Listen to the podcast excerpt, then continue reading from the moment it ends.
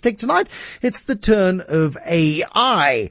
Um, when I was growing up on the farm, it was artificial intelligence and involved a, a plastic glove and a, a, straw, and we won't talk about that kind of AI. Tonight's AI is artificial intelligence. Now, uh, Jared Molko uh, used to work at Google. What did you do Google? Jared? Hi, Bruce. Uh, thanks for having me on your on your show. Um, you don't sound like you worked at Google. Don't I? You sound like a, you sound like a oak who just went to go and work at Google. I'm a relaxed. I'm a relaxed kind of guy. Um, I got you. So I did quite a few things. I was at Google for seven years. Uh, mostly on the business side of the organization. I was employee number nine in South Africa when we were trying to establish a, a footprint um, in, in sub-Saharan Africa, and I quickly moved over onto YouTube. Uh, Google owns YouTube, um, and I got involved in in video and in particular mobile video um, and became essentially a mobile video expert, um, which eventually led me to transferring over to Paris, where I had a regional role of of working with uh, the engineers and the sales force, and being the intermediary or the bridge between those two uh, very different worlds, and basically being a translator, um, helping drive uh, the mobile video business. Okay. I mean, there was actually, I mean, it's quite interesting. We've got you today because, of course, YouTube is in the news today because in Paris, um, yeah. it, it, sort of made uh, the artificial intelligence in the background of all of this stuff made a connection between the fire at Notre Dame, um, and, uh, and, uh, and, and terrorism. Um, and it hmm. was this weird connection that somehow machine learning mm. made a connection that didn't exist or doesn't necessarily exist. Yeah, interesting. I, didn't didn't pick that up. Uh, all sorts of connections can be made, I suppose, with with artificially intelligent programs running all sorts of inferences we, and correlations and such. We, we, we, we're, skipping ahead a little bit. I'll come yeah. back to it when I get a little bit more detail. Um, but let's let's go back to right at the beginning because it's a very good place to start. Mm-hmm. Um, what is AI? We all think we know what it is. It's computers thinking for themselves. What exactly is it? Yeah, so there's so many different ways to define it. I'll try and keep it relatively uh, simple. Uh, so using the name artificial, um, artificial generally means something that's inorganic or, or made by man. Um, and intelligence um, broadly means the ability to receive information, process information, make sense of information in order to derive a particular outcome or a decision uh, in relation to a given context or an environment um, generally aligned towards either a short term or a long term goal or objective. Um, I think when, when talking about artificial intelligence, it's always very important upfront to make the distinction between narrow intelligence and general intelligence. Um, no, I mean, okay. For example, I mean, I would think narrow intelligence would be playing chess against a computer. Yeah, um, exactly. Um, and there are a billion possible moves, but a computer can kind of figure that stuff out fairly easily. And that kind of narrow intelligence has been around for what thirty years. When did deep? When did the big game against Deep Blue happen? Yeah, so it's been around for a couple decades, and and that's exactly it. So narrow intelligence is generally defined as um, intelligence given, uh, uh you know, around a narrowly defined set of uh, functions or tasks. So another example, self-driving cars, uh, spam detection, fraud detection, um, uh, voice, uh, speech recognition. Um, you know, these are very kind of narrowly defined intelligences. Um, and then you've got the artificial general intelligence, which is generally the stuff we see on sci-fi movies with machines and robots taking over the world or let's us living. Get, let, let's, let's get there. Let's get okay. there. Where does where does the, the game show? There's a very famous uh, YouTube clip um, of the game show Jeopardy in the United States, where um, Watson, which is the IBM yeah. computer, beat human beings in a general knowledge quiz for the very first time. Mm-hmm. Um, and it was even I don't know, was it pre-internet days or early internet days when search was in its infancy? Yet a computer was able to compete aggressively against human beings. Yeah, and uh, you know, so so much so much prog- uh, progression and strides have been taken uh, since then. Uh, I think another major, well, there's been two very big moments um, that have happened subsequently.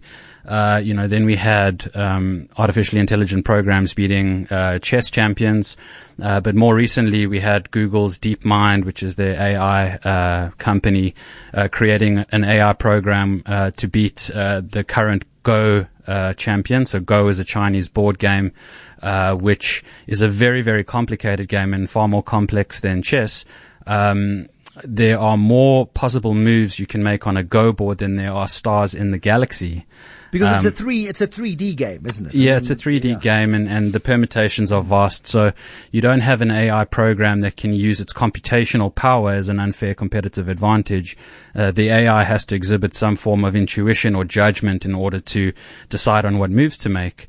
Um, and and so this is a new level of intelligence essentially. And and Google developed this deep uh, this it's called AlphaGo, and Google developed this program which ultimately beat these champions.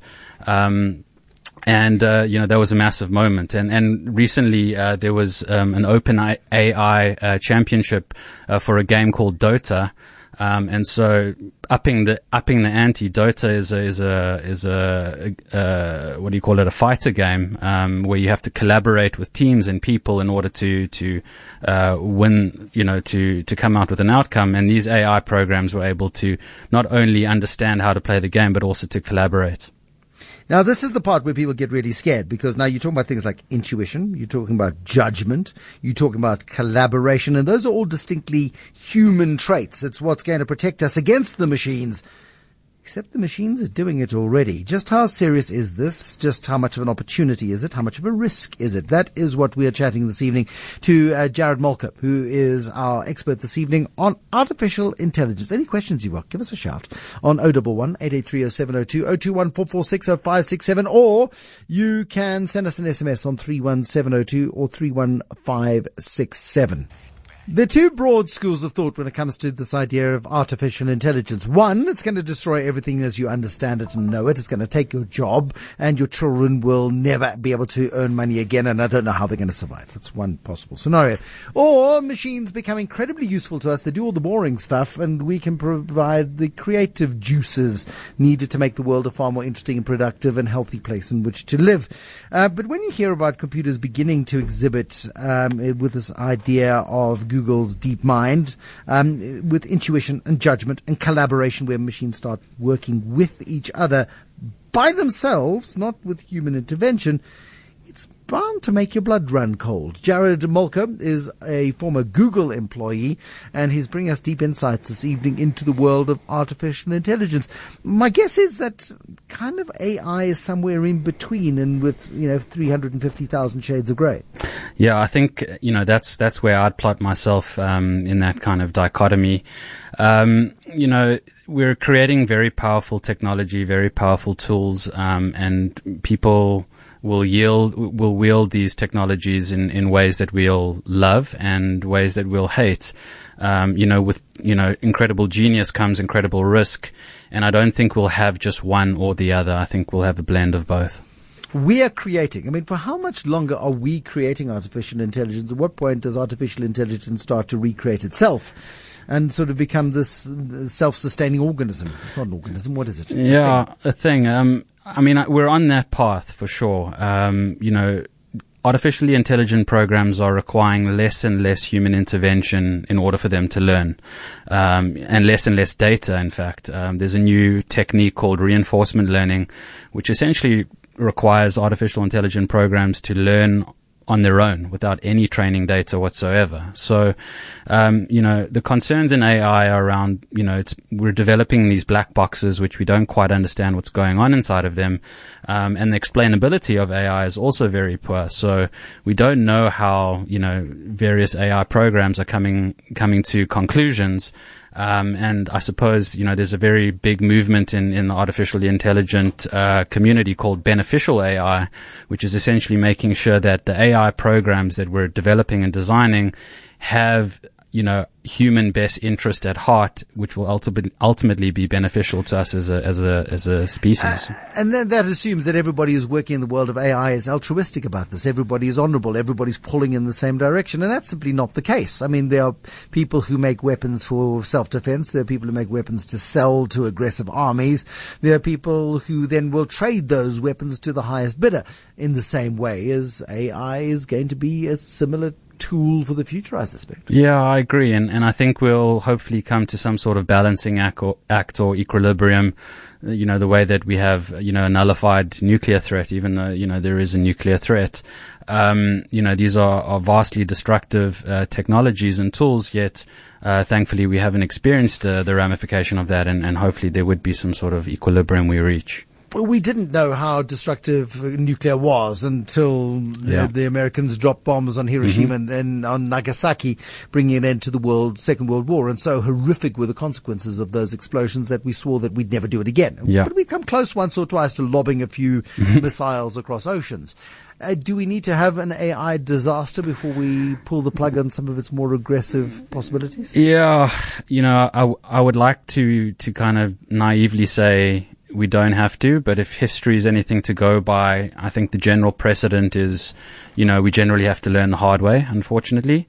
Um, you know, I, I, do hope that we've got enough good actors and, and, and, uh, you know, positive, optimistic people out there that can hopefully steer us in the right direction. I mean, government regulation around things like this. I mean, generally, a lot of people are averse to regulation, but you can't help but think that governments around the world, I don't know, via the United Nations or something, should be cooperating with each other so we don't have the equivalent of an AI space race. Yeah, I totally agree. Um, I suppose the, the positive outcome of all of the um, you know, mishaps that the likes of Facebook and Amazon and Google have been, you know, tripping over themselves over the last 18 months, um, has led to, you know, gov- you know, an, a backlash uh, from society and governments actually calling these tech giants in to, to answer for themselves. Um, and I do think that there is a need for regulation. Um, it'll have to be on a global scale. Uh, you know, there's an arms race going on between America and China uh, in terms of, you know, uh, AI and, and, you know, figuring things out first. And I don't think that that's good for anyone. And I do think there is a need for regulation. Yeah. I mean, if you look at, I think it's what is the company Boston Analytics who make the robots, and they have these real android-looking robots that jump over things and stuff. And yeah. you know, two or three years ago, the robots were tripping them over themselves in labs, and our more recent videos show these robots navigating quite complex obstacle courses, mm. seeing, judging, deciding how high to jump, which to dodge, which to duck under, that sort of stuff the rate of progress is a bit like Moore's law. it's it's very much like all the time. very much like Moore's law. Um, yeah, the the company you're referring to, Boston Dynamics. And Dynamics, I beg your pardon. Yeah, yes. and. Yeah, look, I mean, it, it's scary stuff. Militarizing, um, you know, military uh, advances in technology, you know, uh, hackers and drones and uh, you know these super superhuman robots. Uh, you know, we, I don't think anyone really wants that. Um, what was really good to see was that uh, I think about six months ago, Google was actually contracted to the the U.S. military, and they were helping them with their, their image recognition, um, intelligence, um, and obviously uh, helping with their their drones. And there was such a backlash amongst the employees that there were protests. Um, from internally from within the company, and then Google eventually uh, dropped the contract because employees didn't want a company like Google with all the resources and, and intelligence and data that it sits on to essentially arm the military with, with uh, far too powerful technology. That's fine for now. um, but, but it, we, we know that bad things happen with great technologies in bad times. Um, when suddenly, if you're a president with your back against the wall and you're coming under attack, you start mustering all the resources at your disposal. Suddenly you need to start spying on your enemies because you know your enemies are spying on you. They're trying to shut you down. They're sending in the bots um, to, to infect your systems and you retaliate. It is the nuclear war of the future potentially happens in the digital space and Perhaps that is the biggest risk to humankind. Is not that we have a an Arnold Schwarzenegger Terminator type end, but suddenly just people just attack each other's computers and stop everything from working because nothing anymore doesn't work without the internet. Yeah, cyber warfare. Um, it's a real threat for sure. Uh, and uh, you know, I, I, suppose you know, looking on the more optimistic side of things. Um, the reality is is that there isn't just one AI. Um, you know, there's not one centralized AI, you know, super brain that is going to rule them all. Um, there are many, many AIs and versions of AIs, and so I think ultimately, um, I don't see there being a cataclysmic, you know, uh, dystopian future where one AI rules us all. I think that, you know, there will be a balancing act and people will have, you know, various versions of AIs that they have as their own personal assistants and allies and AIs combating other AIs. And I think it'll be a very interesting world, um, to live in. How, if this isn't too complicated to explain, but how does AI learn? How, you know, you and I learned most things that we know now in the first three or four years of our lives. That's where we learned language, we learned concepts, we under, we learned the basics of our understanding, and later on we may have amplified that with studies or, or reading or whatever it is, however we learn. But AI doesn't go through a normal human life cycle. AI learns in a different way. Yeah, um, there are various ways in which, which AI learn. Um, the the the the most used technique is something called machine learning, um, where essentially with machine learning, um, an AI program is given a lot of data. Um, and through that data, the AI program is also given an ultimate objective or, a goal that it needs to achieve, um, and that's pre-programmed into into the algorithm. And then through essentially how we learn, which is a process of trial and error, reward and punishment for for certain outputs or actions, um, the AI starts to learn um, and to refine its understanding of the data that it's that it's uh, or the the goal in which it's optimizing towards.